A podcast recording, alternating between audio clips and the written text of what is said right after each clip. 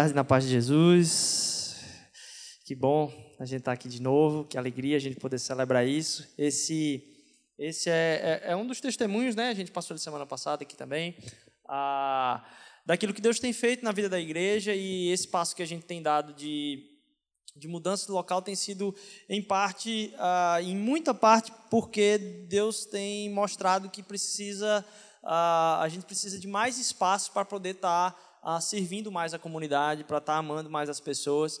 E uh, esse é um dos testemunhos daquilo que Deus tem, tem trazido no nosso coração, tem feito até aqui na nossa caminhada.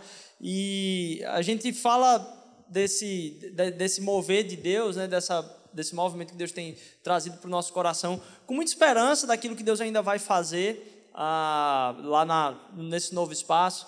A gente está muito feliz com o que Deus tem feito, muito ah, in, na expectativa do que Deus vai realizar durante essa, essa mudança no nosso coração. Porque a gente é meio que nômade, a gente esse, esse vai ser o quarto lugar onde a gente por onde a gente passa. A gente entende como Ares falou que a igreja não é sobre esse edifício, é sobre a gente estar junto celebrando a Jesus. Então, ah, estar estar ali na, na, nesse novo espaço vai ser simplesmente mais uma oportunidade da gente celebrar a Deus, fazer com que pessoas conheçam a Ele. De novo, se você está visitando a gente aqui, seja muito bem-vindo.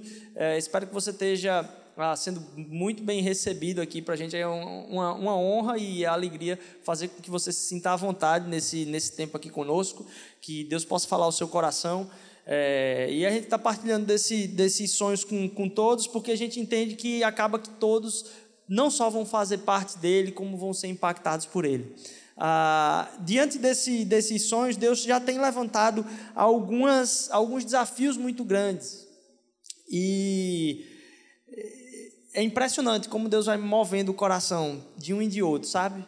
Então a gente começou ali com uma cantinazinha que alguém disse: Olha, eu vou doar um material para fazer uma cantina. Pode ser, glória a Deus, vamos nessa.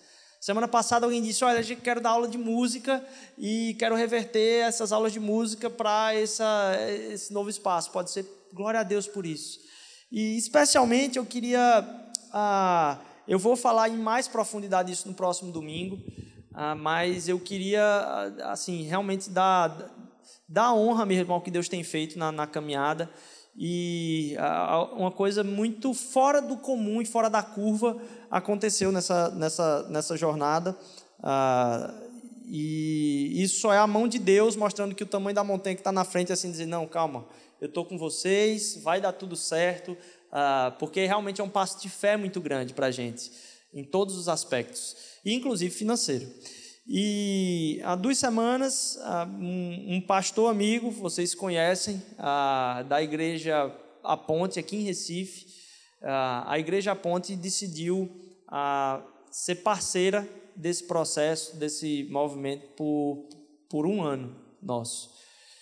Então a gente tem não só uma igreja que ah, está enviando a gente, mas a gente tem gente que está fazendo coisa nova na cidade, gente que é novo, igreja que está em plantação e ah, decidiu dizer: não, a gente quer fazer parte do que Deus está fazendo na cidade através da vida de vocês. Isso é um testemunho para a nossa vida partir da vida deles, não só do pastor Guilherme, mas de toda a igreja, como também é um testemunho para a cidade, de que plantar igrejas e ver pessoas influenciando através do, do reino de Deus a partir da cidade de Recife vale a pena.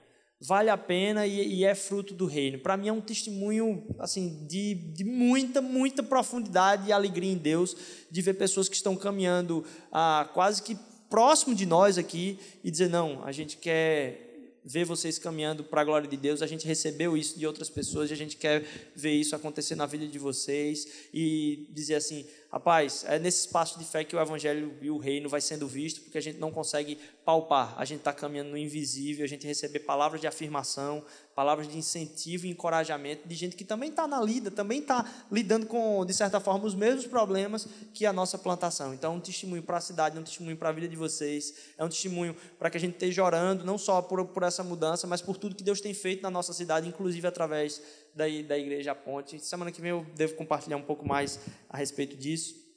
E, e é isso, que a gente possa estar. Tá, certo de que Deus vai, vai fazer acontecer isso e sabendo o que é que, o que, é que Deus quer colocar no meu coração para que eu possa servir mais, para que eu possa me doar mais, uh, para que eu possa fazer parte disso, porque fazer parte é um privilégio, não uma necessidade, como a gente já tem uh, falado aqui. Amém?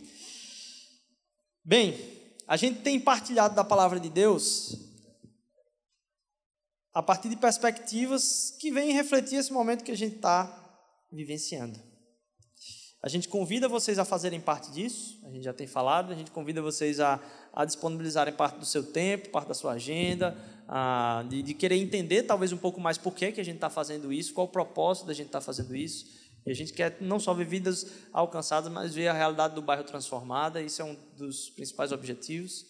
É, e a gente quer que você se, se estimule e, faça parte disso. Seja você parte da igreja, seja você aqui do bairro e não, não, eu não faço parte da igreja não. A gente não recusa a ajuda de ninguém não, tá certo? Então, se você quer ajudar, vai ser uma, uma benção, vai ser bom demais. Queria fazer uma pausa na pregação, pedir, acho que a bomba tá ligada aqui, se alguém puder desligar, é, vai facilitar inclusive para a gravação do, do, do, do áudio. Ah, bem, a gente tem falado sobre algumas coisas na nossa vida que Deus move para que a gente veja o reino de Deus acontecer. A gente falou sobre um primeiro passo, que é o passo da generosidade. E a gente falou sobre extravasar e transbordar daquilo que Deus dá na nossa vida como oferta para a vida do outro. O pastor Jades veio falar aqui uma palavra poderosa, uma palavra muito desafiadora e confrontadora para a nossa vida. Se você tiver oportunidade, cheque essa palavra. A gente tem todas as palavras gravadas então você tem a oportunidade de, de ouvi-las na internet, através do seu aplicativo de podcast também, mas está disponível na internet, Spotify e todos os aplicativos que tem esses áudios em série aí, você vai ter o acesso as nossas mensagens. Semana passada eu falei sobre a respeito de um passo da sensibilidade, como o evangelho nos leva a ser sensível e ser ouvido a vida do outro, a angústia do outro e entender que isso é um testemunho profundo e poderoso, certo? Hoje eu queria falar um pouco a respeito do que é que Deus vem falar para a gente quando a gente está parado, quando a gente enguiça. O que é que Deus fala para nós? Partilhei com vocês e aí algumas coisas Deus vem, Deus vem falando no coração. Partilhei com vocês que a gente estava lá num, numa conferência onde tinham plantadores de igreja de várias partes do mundo e um deles falou uma, uma, uma coisa que guardei muito no coração e disse assim, rapaz, eu queria partilhar isso também com o pessoal lá da Mosaico, acho que é muito profundo. Um cara da Índia e a, a, respeito de como Deus fala ao nosso coração quando a gente está parado. Nessa conferência foi muito um mergulho muito profundo, porque todas as palavras foram em cima do livro de 2 Timóteo. Então, o livro de 2 Timóteo ainda está reverberando aqui na minha, na, minha, na minha mente, e algumas das coisas eu queria partilhar um pouco com vocês hoje aqui. Se vocês estão conseguindo me ouvir? Muito fraco, beleza. Vou tentar segurar mais perto aqui então. Ah, eu queria começar ah, falando um pouco a respeito da vida. Cadê? Tá aí já o, não? Aí. Alguém conhece quem é essa, essa mulher? O nome dessa mulher não é Clarice Lispector, certo? É... O nome dessa mulher é Florence Chadwick. Ela nasceu em 1918 e quando foi aí pelos idos, eu acho que de 50, é isso, quando foi pelos idos de 50 aí, ela, ela era nadadora desde cedo, competindo ah, lá na Califórnia, ganhando competições. Ah, foi a mais jovem a atravessar a Bahia da, da, da, de San Diego. Ela, desde cedo, competia. E aí, quando ficou mais, mais velha, próxima aos seus 30 anos, aí nos índios de 50, ela foi uma das mulheres que atravessou o Canal da Mancha, da França para a Inglaterra. E ela fez isso com, assim, muito exímia naquilo que fez, eu acho que já tinha sido quebrado um recorde em relação a isso. Só que ela, não contente com isso, ela foi e decidiu fazer a viagem de volta. E foi a primeira mulher a fazer a viagem de volta, da Inglaterra para a França. Bem, um, um, dos dois aí. então ela fez essa viagem de volta. Ela foi a primeira mulher a fazer a ida e volta no canal da, no canal da Mancha. Ela chegou a, a fazer essa travessia até quatro vezes. E uma delas quebrando o próprio recorde que ela já mesmo tinha quebrado antes. Então, ah, era alguém muito competitiva. E depois disso, ela decidiu, um ou dois anos depois de ter feito esse feito do Canal da Mancha, ela decidiu atravessar da ilha, da ilha Catalina, que fica próximo à, à, Califórnia, até a Baía da Califórnia mesmo, a costa da Califórnia. Ninguém tinha feito isso antes, e ela decidiu fazer, são 26 milhas, um pouco mais de 40 quilômetros. E ela decidiu fazer isso uh, por conta própria, mas ela tinha uma equipe, certo? E algumas coisas, às vezes, a gente simplifica muito na vida da gente. A gente vê um desafio na frente e, e, a gente, às vezes, a gente pega e simplifica muito o desafio e diz é impossível. Tem algumas pessoas que simplificam o contrário, simplificam a solução. É lógico que uma coisa dessa você não faz sozinho. Ainda mais quando na Bahia é comum que hajam tubarões também nessa travessia. Então, a solução simplificada, a treinadora dela, que ia lá dizendo, vá lá, siga em frente, era a mãe dela, certo? Que ficava ali botando força nela. Então, iam dois barcos, ela disse, não, vou botar dois barcos aqui comigo, nessa travessia. E nos barcos tinham homens com espingardas, lógico, porque aí resolvia o problema, né? Dispostos a, se aparecesse um tubarão no meio, eles atiravam no tubarão. Veja que, né? Não, está resolvido, né? Simples. Imagine aí um ataque do tubarão, você saber que você vai ser atacada por um tubarão é um negócio muito tenso. Agora imagine você saber que a qualquer momento vai ter um tiro na direção que está você e o tubarão atracado também, como a solução simplista de um problema tão, tão desafiador. Mas alguém que estava com muita gana de fazer isso e de chegar ao outro lado, que estava naquela trajetória para conseguir atravessar. Como sua mãe era treinadora, ela ficava ali dizendo: continua, minha filha, continua, minha filha, continua, minha filha. Naquele dia que ela decidiu fazer essa travessia de mais de 40 quilômetros, estava com uma neblina, uma neva muito forte muito grossa, um pouco fria e muito grossa essa neblina. Então, para ela era muito difícil nadar e não conseguir enxergar muito na frente.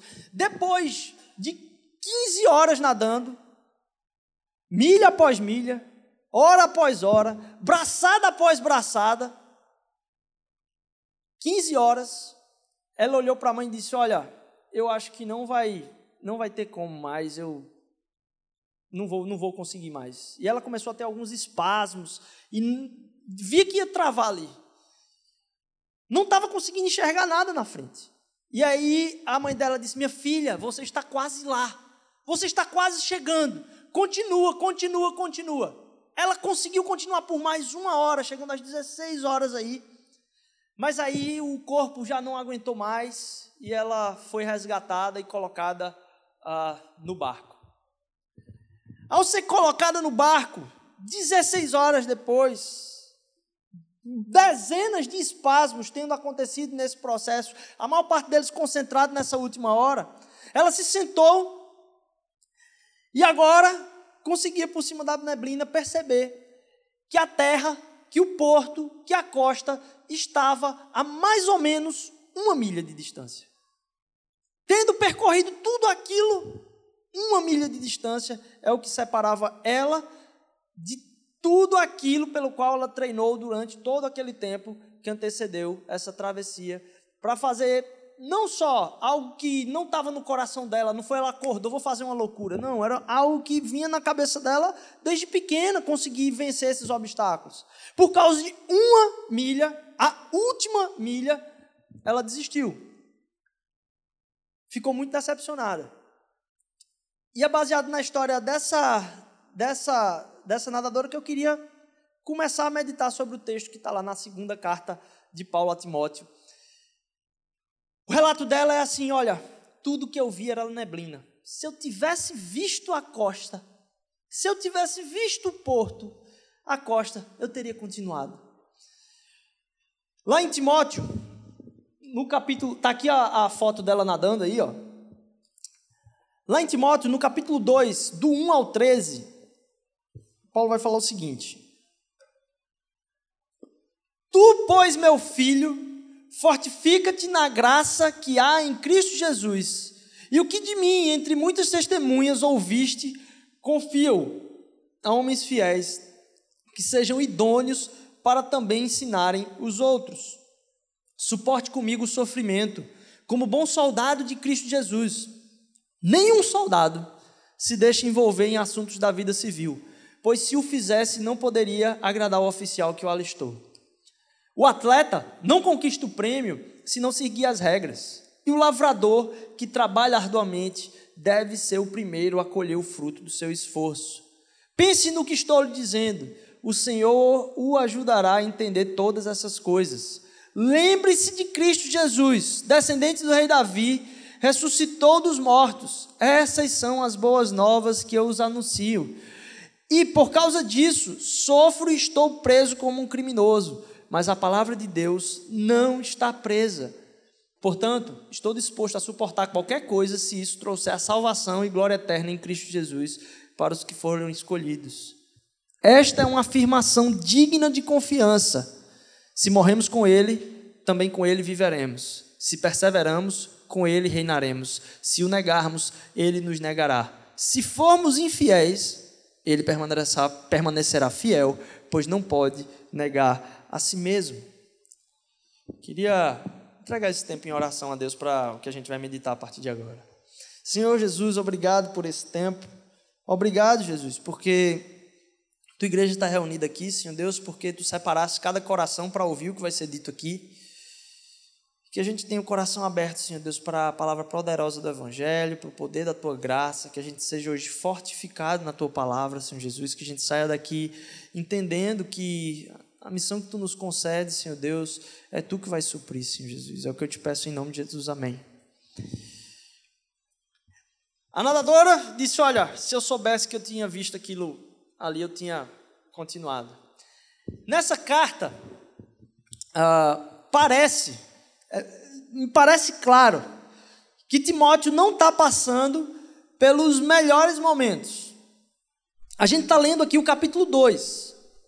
No capítulo 1, no versículo 4, ele diz: Lembrado das tuas lágrimas, estou ansioso para ver-te, para que eu transborde de alegria, pela recordação que guardo da tua fé sem fingimento. Então, Paulo está falando para alguém que, em última comunicação, estava em lágrimas, estava nas últimas. Logo mais à frente, ele vai dizer para para Timóteo, no versículo 6. Por esta razão, no, no capítulo 1, eu te admoesto que reavives o dom de Deus. Reavive dentro de você o dom de Deus. Que foi colocado na tua vida pela imposição de mãos. A gente testificou disso, é o que Paulo está dizendo. Porque Deus não nos tem dado espírito de covardia, mas de poder, de amor e de moderação, ou de domínio próprio, de controle. Paulo está tentando dar um estímulo em Timóteo ali. Timóteo parece que tinha chegado num tempo de muito abatimento. Na carta anterior a essa, a primeira carta a Timóteo, você vai ver que Timóteo estava diante de um bocado de bronca dentro da igreja, de gente que estava é, fazendo coisas para derrubar o serviço de Deus naquela cidade. Pessoas que eram hereges estavam dentro da igreja querendo destruir o trabalho do reino. Então, o que Timóteo estava tendo que lidar dentro da congregação já era um desafio tremendo. Paulo nem toca aqui no desafio fora, porque Éfeso era uma, onde, onde Timóteo estava era, era um lugar onde tinha muita idolatria. E não era um lugar fácil de alcançar uma cidade grande.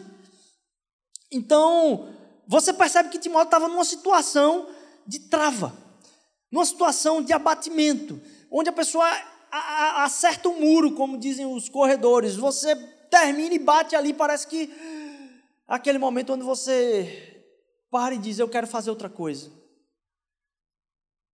Onde você diz: qualquer caminho, qualquer escape que Deus me der para o momento que eu estou vivendo na minha vida, eu pego esse caminho. Eu fujo do que eu estou vivendo agora.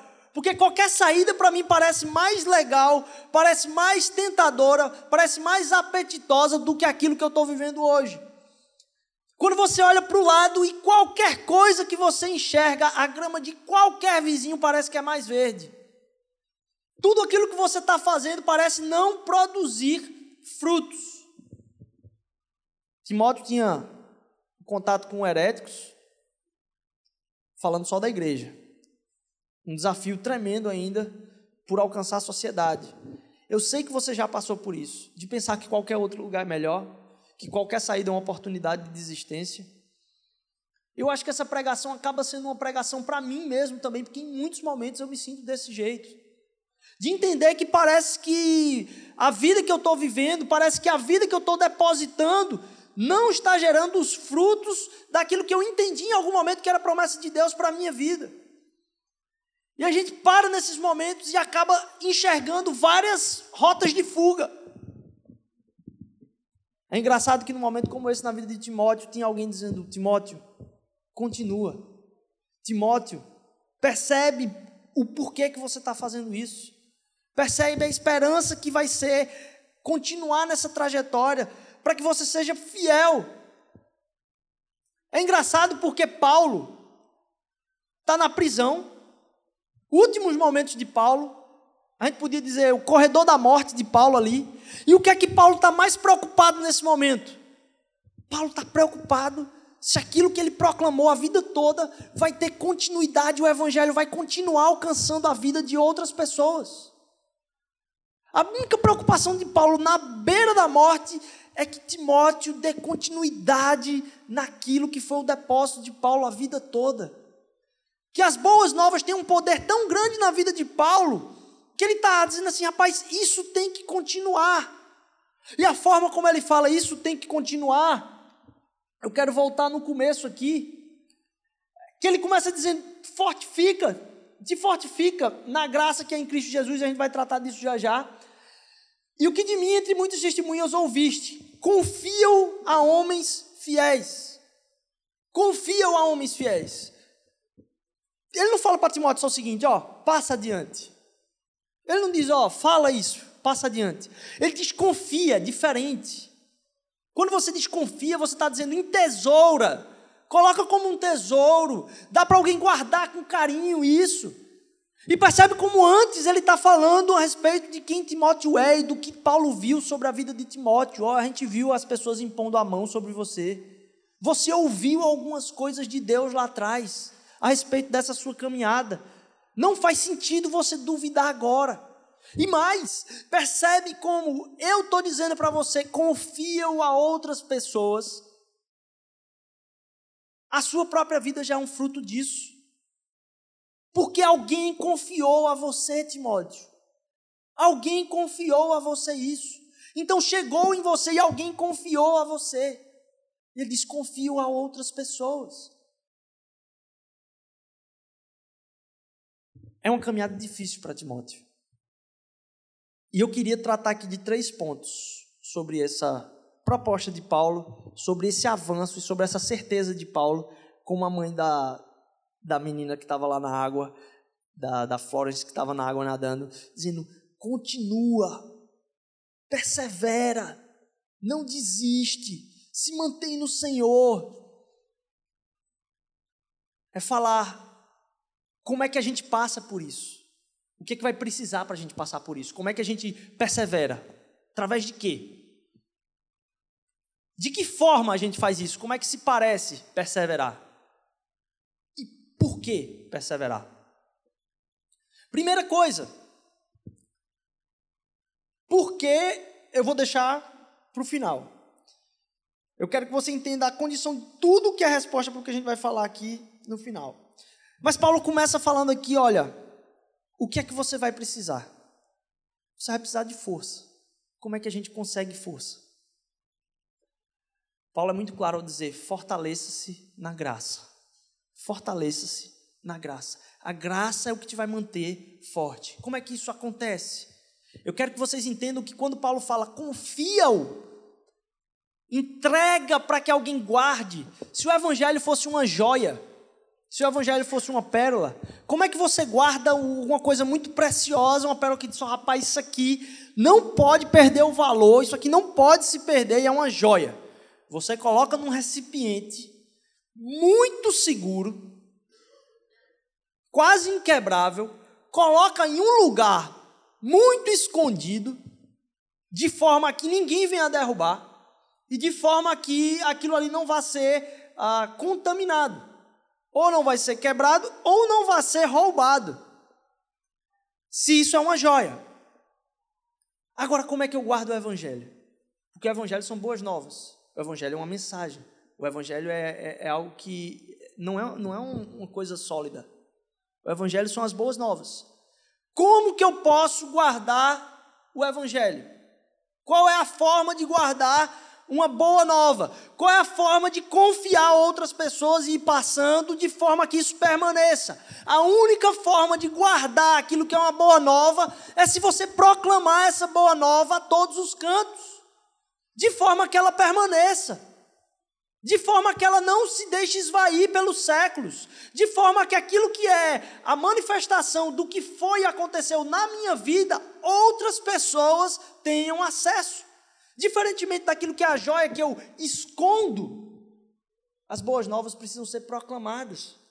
Então, se você tem um relacionamento com Deus e você diz, ah, eu tenho o meu relacionamento com Deus, e você tem guardadinho no seu coração, não é isso o propósito do próprio Evangelho para mim e para a sua vida, porque a forma de você guardar o Evangelho é fazer com que as pessoas vejam o Evangelho em você e através de você. Isso chegou até nós. Nos foi confiado essa preciosidade que necessita de proclamação.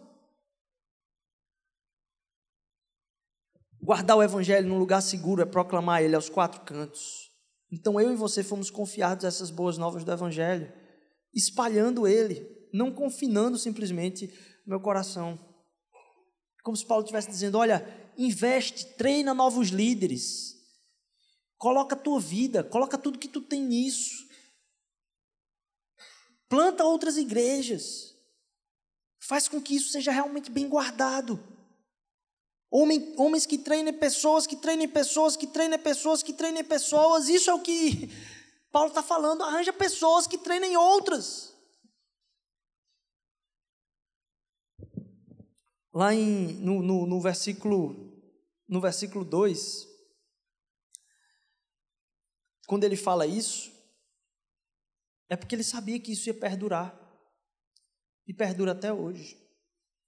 Quando ele fala, olha, como é que você vai vencer isso tudo? Fortifica-te na graça. Seja fortalecido na graça. Aquilo que vai te fortalecer é um encontro com a graça. E a gente trata do nosso encontro com Jesus como sendo esse encontro com a graça. É lógico, você tem esse encontrão com a graça de Jesus. Mas a graça de Jesus é algo que está disponível para a nossa vida todos os dias. A porção de Jesus para o nosso dia a dia é como maná, como aquilo que Deus dava para o povo no deserto, no Egito, derramava sobre a vida deles alimento que eles precisavam para o dia. Quando o povo estava peregrinando no deserto, era a porção diária daquilo que eles precisavam para o dia de alimentação que Deus derramava para eles. Na nossa vida, a graça tem nossa porção diária para que encontremos força para continuar para o próximo dia. E somente isso. Temos o encontro da graça diariamente. Isso nos fortalece. Percebam que essa graça não é algo que é vazio. A graça é algo que é não é passivo. A graça é algo que é ativo e nos invade. Me lembro quando estava meditando sobre esse texto, sobre o versículo que está lá em Neemias, capítulo 8, versículo 10, que diz: Não fiquem tristes, pois a alegria do Senhor é a nossa força. A alegria em Deus é a nossa força. Ou seja, se o fortalecimento para a nossa vida está na graça, e a palavra de Deus trata que a alegria em Deus é a nossa própria força, significa que a nossa alegria em Deus vem através da graça.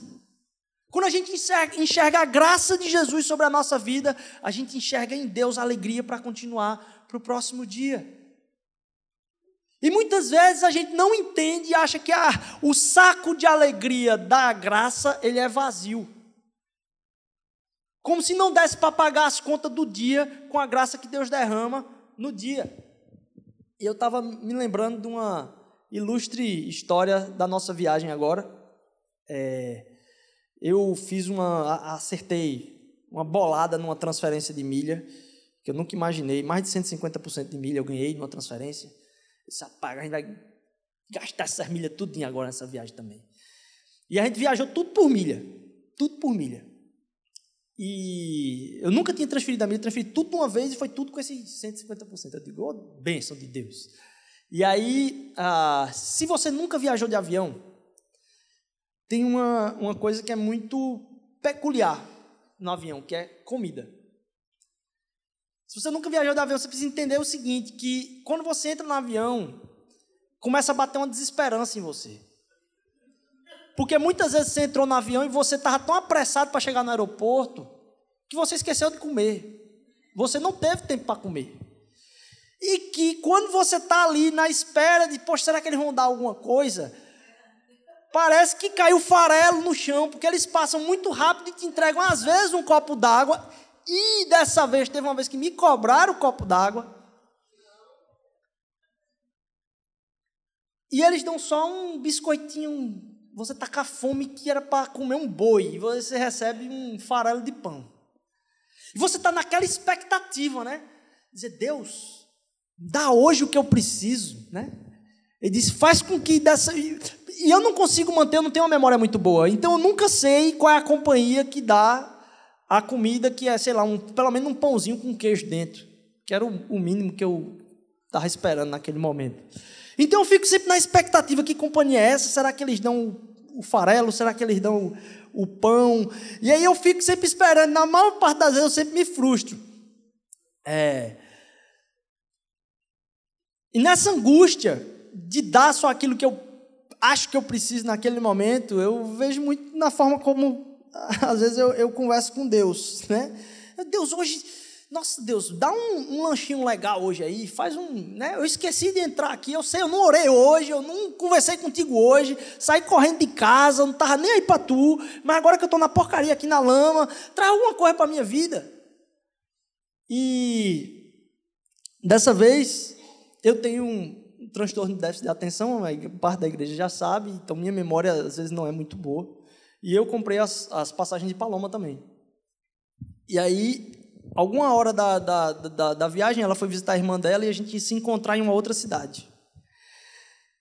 Quando a gente foi se encontrar nessa outra cidade, fui visitar minha família, Paloma chegou um pouquinho antes, e aí depois eu me encontrei com ela. E aí ela contou que ela entrou no avião naquela viagem.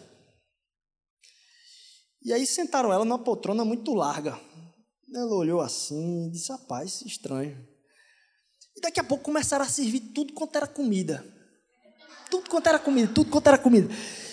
E ela ficou um pouco constrangida de estar ali naquela, naquele lugar, tentando entender, e percebeu que estava na primeira classe. Fina, né? Tá vendo?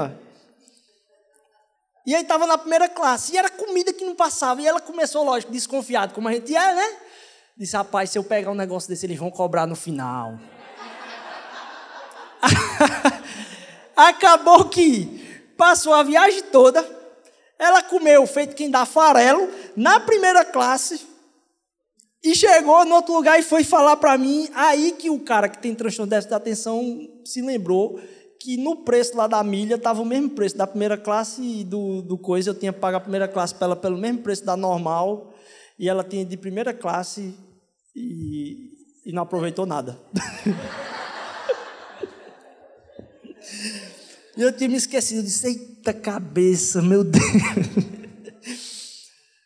o fato é que, na verdade, o que às vezes acontece, é, como essa situação de Paloma, eu estava aqui, que muitas vezes a gente olha para Deus e diz, Deus, me dá pelo menos um pãozinho com queijo.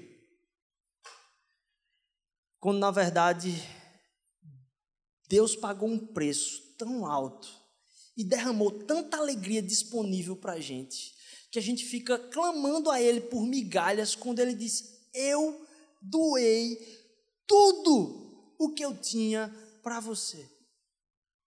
Eu doei tudo o que eu tinha para você. Essa alegria que tem para hoje, você não consegue aproveitá-la, porque ela é maior do que o seu dia, ela é eterna. Glória a Deus, eu esqueci de novo na volta também tinha sido, uma dos trechos tinha sido na primeira classe, mas aí ela conseguiu aproveitar. se esbaldou. É, mas o fato é, a gente às vezes fica mendigando com Deus. E Deus não derramou demais para que eu me sirva. Porque muitas vezes eu me aproximo de Deus para que Deus faça com que todas as pessoas do mundo me sirvam para que o meu dia saia vitorioso. É para que eu enxergue na graça o caminho da minha vitória, para que eu possa servir a outros transbordando de alegria, não como quem tem falta, mas para como quem tem abundância a ponto de transbordar a partir de si. Deus derrama muito mais daquilo que a gente precisa. Se a gente olhasse para a cruz e enxergasse a graça do dia, fortalece na graça. Esta é a forma pela qual você vai passar por isso. Como você vai passar por isso? Antes da gente passar para esse ponto, queria lembrar de você aqui um versículo que está lá em 2 Coríntios, capítulo 9, versículo 8. E Deus é poderoso para fazer abundar em vós toda a graça, a fim de que, tendo sempre em tudo toda a suficiência, abundeis em toda boa obra. Então, toda boa obra, ela é fincada, ela é ancorada em toda a graça que é derramada com superabundância na nossa vida. Como é que a gente ah, vivencia isso, então? Primeiro, ele compara a gente com um soldado. Ele diz assim: ó, como um soldado e é impressionante como Paulo, no capítulo anterior, como a gente leu aqui, no versículo 7, no capítulo 1, ele diz: Porque Deus não nos tem dado um espírito de covardia, mas de poder, de amor, a mim próprio. Deus não nos deu um espírito de covardia ou de medo. Não é um evangelho de medo, porque muitas vezes o que dá vontade da gente é correr da batalha. Mas como um soldado, o soldado não corre da batalha, mas corre para a batalha, de frente para ela, e não da batalha. É verdade. Muitas vezes, no meio do fuzuê da nossa caminhada, as balas estão comendo aí, passando, zunindo do nosso lado. Mas se tem propósito naquilo que é aquilo que a gente tem entregado e ouvido a Deus no nosso dia a dia, no nosso passo a passo, Jesus escolheu. E essa graça vai abundar no meio disso tudo. E você vai conseguir passar por isso aí, porque Ele é que te sustenta. A graça é capaz de fortalecer e te dar condições de passar por todas as coisas pelas quais Deus te chamou para passar. Ela é suficiente para te manter naquilo que é, não que você tem passado, não que você tem escolhido, mas para aquilo que Deus te chamou para passar. Então, se você ouve a Deus, o próximo passo é de confiança, porque Ele é capaz de te sustentar. Como soldado, isso permite com que a gente olhe e enxergue a realidade, às vezes, muitas vezes, enxergue essas balas correndo do nosso lado, mas entenda que há graça disponível para que a gente passe por meio de tudo aquilo. E a gente olha não para o lado oposto da batalha, mas em frente à batalha. Deus nos chamou e nos confiou com o Evangelho. Deus depositou na vida de cada um 12 talentos que você sabe que você tem. O que você tem dúvida é se as pessoas reconhecem. Mas quando você está triste em casa, você reconhece que as pessoas não reconhecem. Então você sabe que tem. Desde a sua infância, você sabe aquilo com que você pode servir ao outro. Então, aquilo com que você pode servir ao outro, não espere ser reconhecido por isso, mas use isso como serviço na vida do outro. Pode ter certeza, vai ser impactante. Paulo nos chama a correr para a batalha. Timóteo, olha, como um soldado que precisa estar tá lá no meio para agradar aquele que o enviou, mantém na batalha. Segundo, o segundo passo que Paulo leva aqui a, a, a para Timóteo é uma outra figura. Não mais uma figura agora de um, de um soldado. Ele fala de um atleta. Porque um atleta não conquista o prêmio se não seguir as regras. E quem é o atleta? Nesse caso, o atleta é aquele que, enquanto todo mundo está se divertindo, ele está se preparando.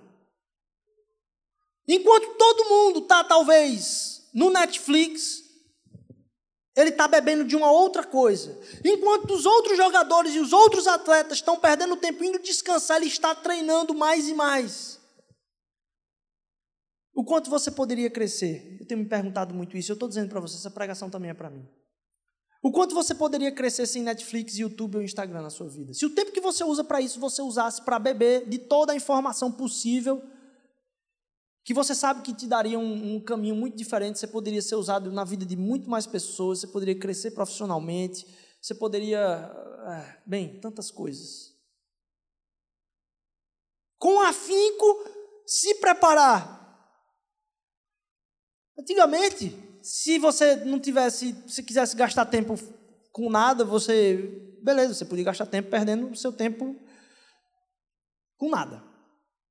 Mas se você quisesse planejar, se você quisesse estudar mais, se você quisesse aprender mais, na minha casa tinha uma biblioteca da Delta Larousse. Pelo visto, muitos são mais novos do que isso. É uma enciclopédia, né? um, tipo a Barça. E era onde eu estava confinado, no meu entender. Eu não podia passar disso. Se eu quisesse fazer uma faculdade, eu tinha que ter dinheiro para fazer faculdade. Hoje em dia a gente tem toda a informação do mundo disponível para nós. Que até mesmo os papers mais absurdo aí, um irmãozinho aqui da igreja já me disse que tem um lugar que está liberado assim esses papers. Não sei se é legal, se não é, mas bem, está liberado. Então, até os papers e os artigos mais profundos aí você tem acesso. Como um atleta se disponha, gaste tempo se preparando, não perca seu tempo. Você pense de novo, o tempo que você gasta por dia com Instagram, com certeza você faria uma faculdade em menos de cinco anos.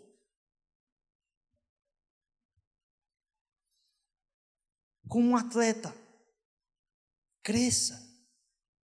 A Bíblia tem toda a gama de sabedoria. Deus diz: olha, me procura. Sabedoria é uma coisa que eu não nego.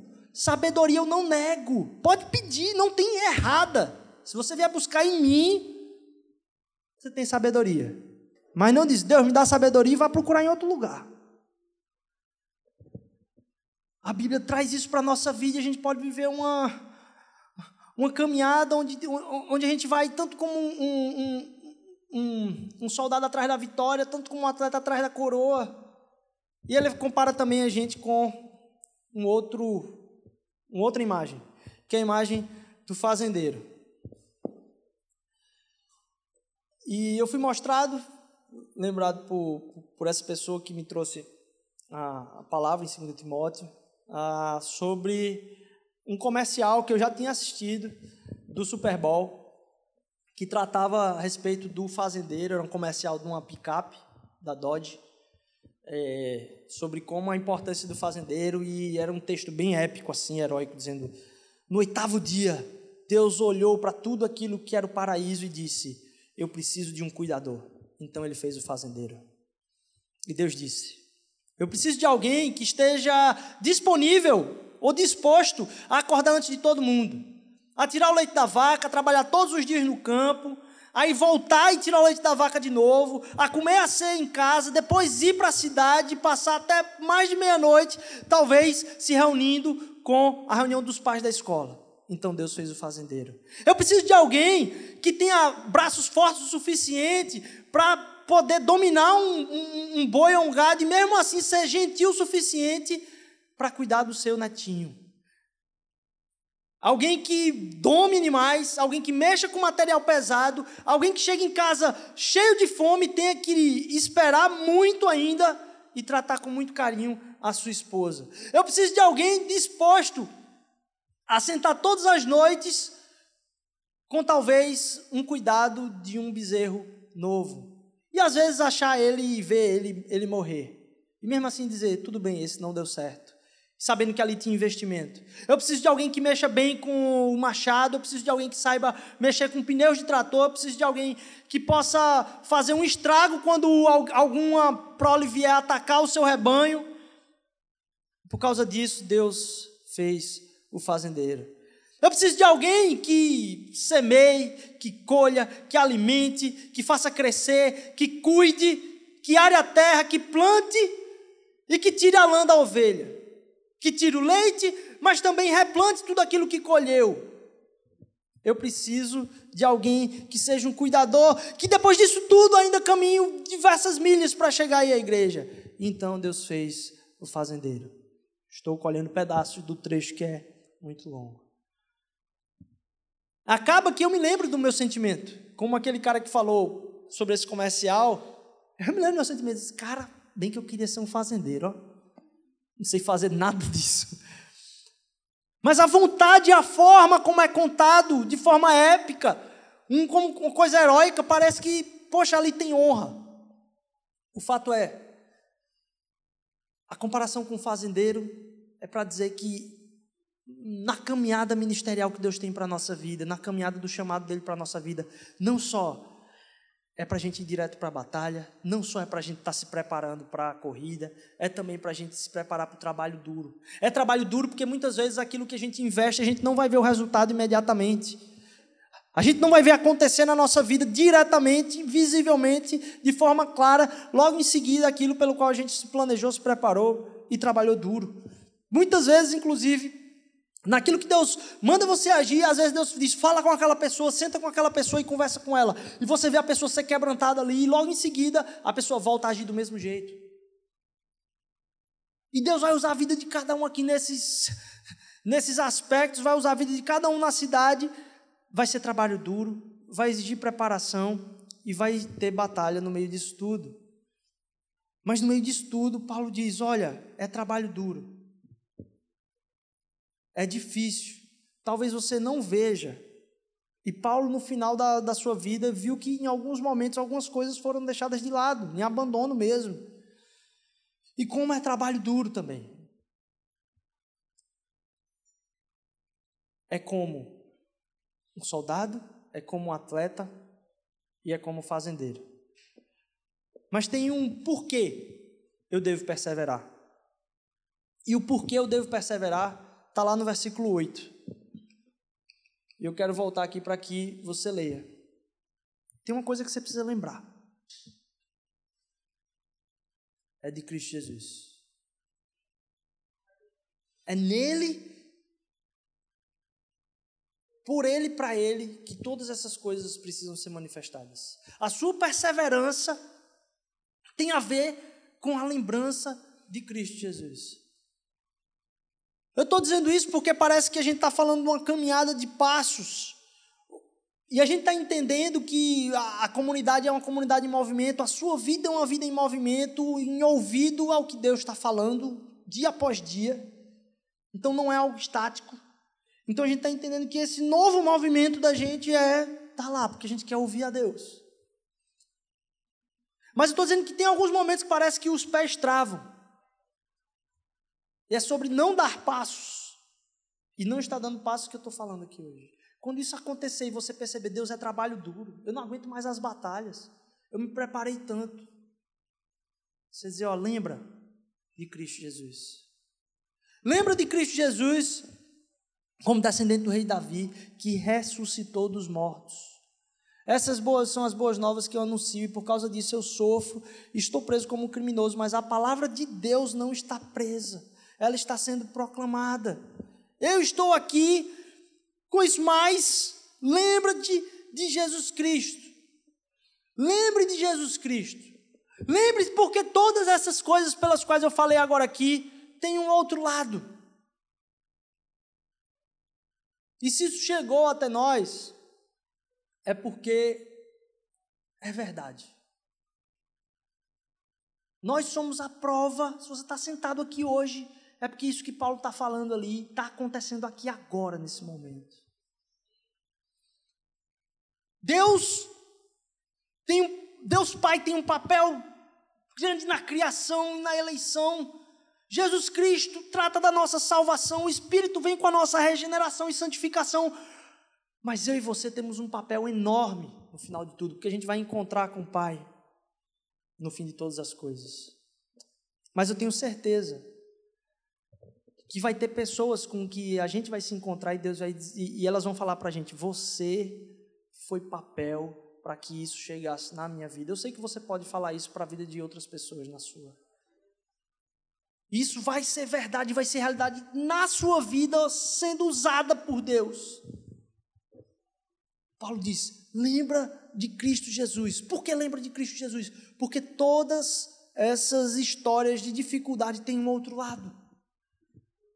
Do outro lado da batalha tem a vitória. Do outro lado da corrida Do outro lado da batalha tem a vitória.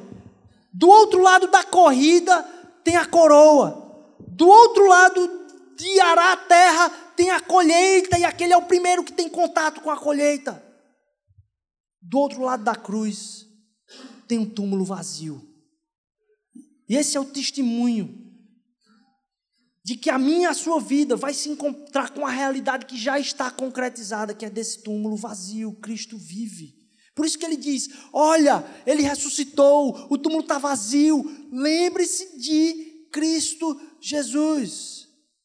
E ele continua dizendo: Se morremos com ele, também viveremos com ele, também com ele viveremos. Se perseverarmos, com ele reinaremos. Se o negarmos, ele nos negará. Mas se formos infiéis, mesmo que sejamos contados com aqueles que se tornaram hereges no meio dessa trajetória, ele vai permanecer fiel, porque ele não muda. Lembre de Jesus, porque em Deus não há sombra de mudança.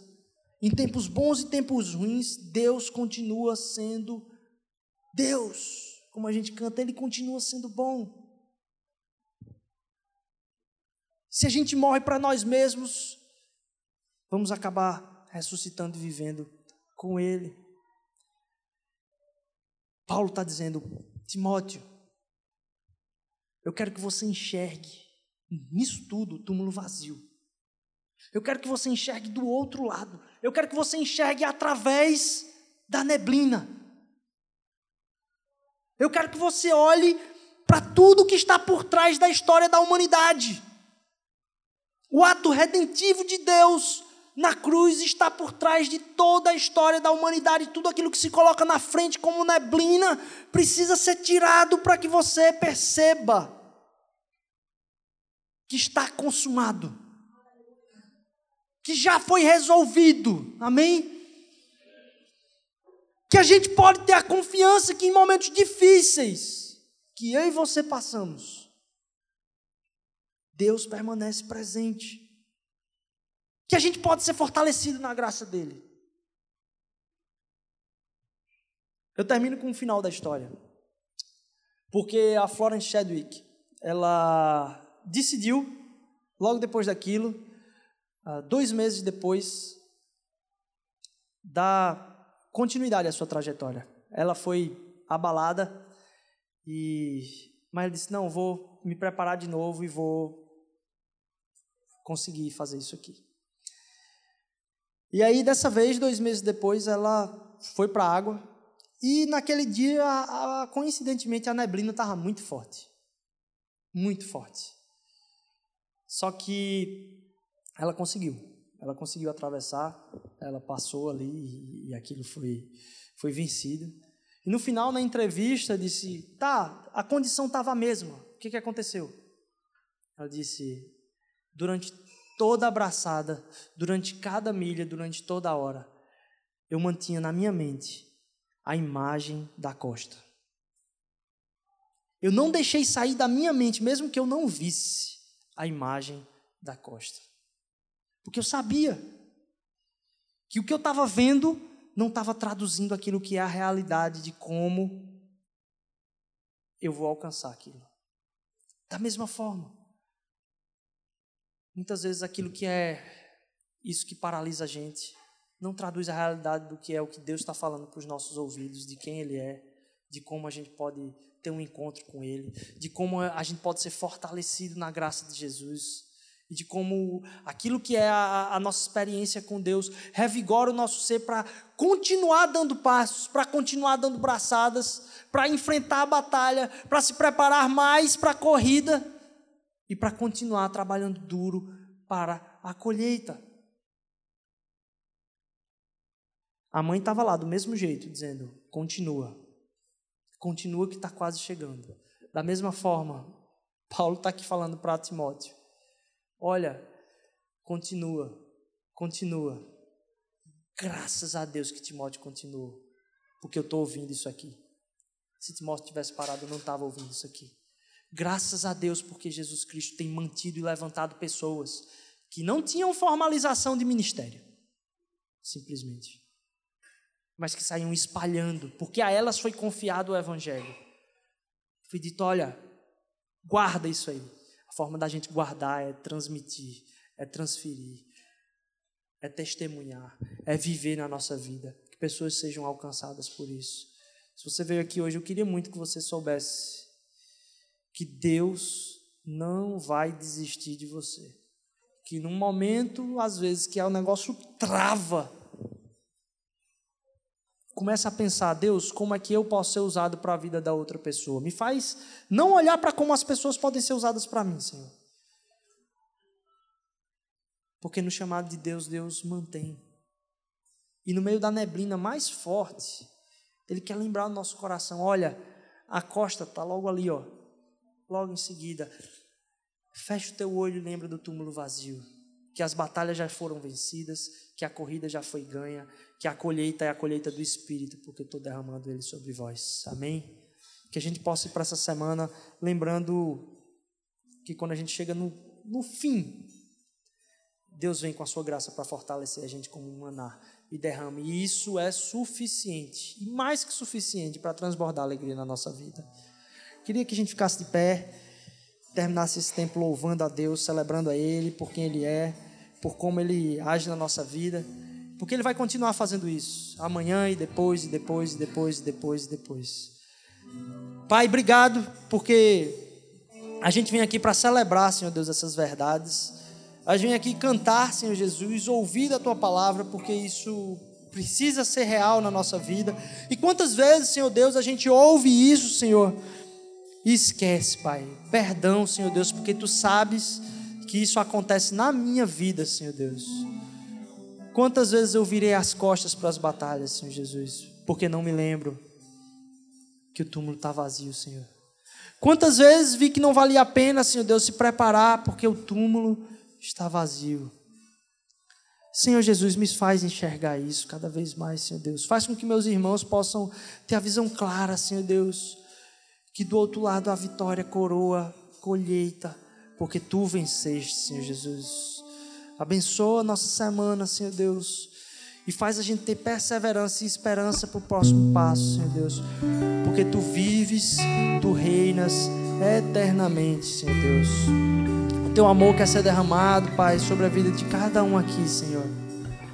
Não tem barreiras, Senhor Deus. O meu pecado não é barreira para o teu amor, Senhor Jesus. Meu pecado não é limitante para o teu abraçar na minha vida, Senhor Deus. Tu não recuas sobre a minha vida, Senhor Deus, com o teu amor por causa do meu pecado, Senhor Deus. Na verdade, o teu amor me abraça, me resgata, Senhor Deus, e me transforma, Senhor Jesus, a me esbaldar, Senhor Deus e ter alegria no Senhor. Isso é a minha força, Senhor Deus. Faz isso na nossa vida como proclamação uma verdade que é eterna. Em nome de Jesus. Amém, amém.